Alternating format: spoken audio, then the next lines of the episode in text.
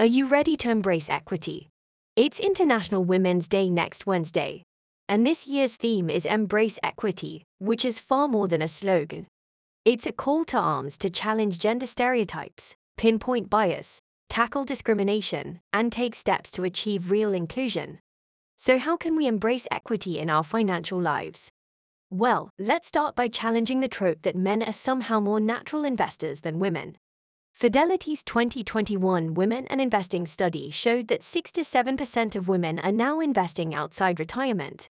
That rises to 71% for 25 to 40 year olds. 9 out of 10 women surveyed plan to grow their money, including learning more about financial planning and putting it into action, and investing more of their savings. Women also consider ethical investment in a way that men do not. The 2021 Sustainable Investment Report prepared by Boring Money, yes, really, concluded that women were more likely to consider investing sustainably than their male counterparts. Of the women surveyed, 45% who held investment products said they wanted their investment manager to focus on sustainable funds, compared with 34% of men. Of course, women worldwide still face more than their fair share of challenges. The perception of women as caregivers has not changed much over the decade, and it is still likely that women look after domestic spending, Sending one child aged under 2 to a nursery in the UK for 25 hours a week averages £137.69 pences.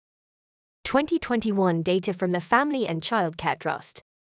And many women are under huge pressure to earn and save enough for childcare, as well as maintain some kind of work family balance. If we really want to embrace equity, we need to start by empowering ourselves with financial knowledge. SmartPurse was created by women and aimed at helping women overcome gender based barriers to financial success. Have you been paying pink tax? Men's and women's everyday shopping lists aren't worlds apart, yet the prices we pay for similar consumer products are often massively different. Personal care items, razor blades, deodorants, moisturizers, etc., marketed towards women are often way more expensive than men's. The World Economic Forum highlighted research by UK based Rift, showing that deodorants for women were more than 10% more expensive, while razor blades were 6% dearer. In a world where women still earn less than men, the pink tax prevents equal participation in the economy. Back in 2017, the United Nations even called for its global abolition. But while gender centric packaging and targeted advertising still exist, and in some countries, there are still taxes on products that only women need to buy. For example, sanitary towels and tampons. We need to continue the fight for economic equality, financial literacy. A game changer for hashtag embrace equity. What does financial literacy even mean? It's about having the knowledge and confidence to manage your money, whether paying bills, saving each month, or planning for retirement.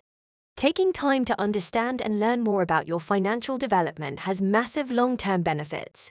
From spending wisely to making savvy investment decisions, financial literacy brings with it a degree of personal responsibility. This means having one eye on the future rather than spending your wages on something you want right here, right now. But it also involves creating a mindset that considers budgeting and saving as part of everyday activity. This is obviously really important during the current cost of living crisis. But being mindful of expenditure also instills confidence that will empower you to make the right decisions for a secure financial future. We all suffer from money worries, and it can be easy to let them overwhelm us. But being financially literate is not only about gaining the knowledge to understand financial issues, but also means you're instantly more prepared to deal with those curveballs or know who to ask for help. SmartPurse has a range of resources and online courses and workshops to help you boost your financial literacy. Find out more on our website or via our social channels at SmartPurse on Facebook and at smart.purse on Instagram. That's all for now.